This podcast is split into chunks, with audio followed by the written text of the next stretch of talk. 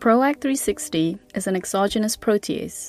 By increasing the breakdown and solubilization of protein, ProAct three sixty supplements endogenous trypsin in the digestion of protein. The result is improved protein utilization and animal performance, reduced feed costs, and lower nitrogen emissions. Soy contains a range of anti-nutritional factors, including trypsin inhibitors. As their name suggests, they inhibit the action of endogenous trypsin enzymes. That results in negative effects on animal performance, including reduced protein digestion. Unlike endogenous trypsin, ProAct three sixty is not impacted by anti-nutritional factors in soy. Let's head to the lab for a demonstration of the effects of ProAct three sixty on soy and a comparison of the effects of trypsin inhibitors on endogenous trypsin and on ProAct three sixty. We start out with milled soy. We treat the soy with a purple dye that attaches to proteins, coloring them purple. We separate the soy into five vials, then add buffer solution to all five. The buffer ensures that pH remains stable throughout the demonstration. We add trypsin inhibitor to two of the vials, and add trypsin to one of the vials without trypsin inhibitor and one of the vials with. Then add a solution of ProAct three sixty to one of the vials containing soy. We also add it to the vial containing trypsin inhibitor. We vigorously mix all five vials to ensure their contents are evenly distributed. We then incubate the vials for ten minutes at pH six point five and forty degrees.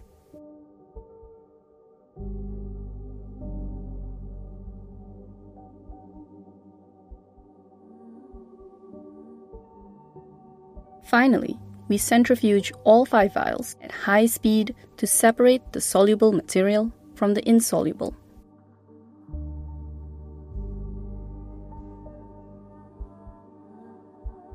First, let's look at the effect of ProAct three sixty on soy protein degradation.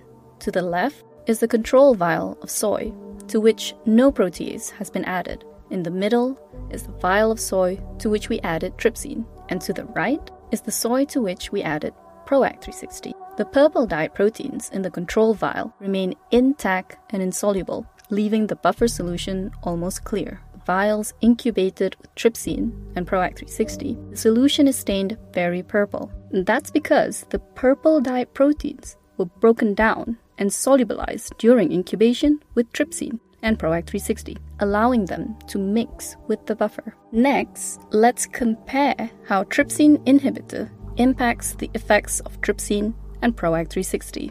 To the left is the control vial of soy and buffer. In the middle is the vial of soy to which we added trypsin along with trypsin inhibitor. And to the right is the vial of soy to which we added ProAct three sixty along with trypsin inhibitor. In both the control vial and the vial containing trypsin and trypsin inhibitor, the solution is almost clear, indicating that the purple dye proteins remain almost entirely intact and insoluble. From here, we can conclude that the trypsin inhibitor is blocking the effect of trypsin. By contrast, the solution in the vial containing ProAct three sixty and trypsin inhibitor is stained very purple. That's because, unlike trypsin, ProAct three sixty is not impacted by trypsin inhibitor, and therefore it solubilizes the purple dye proteins.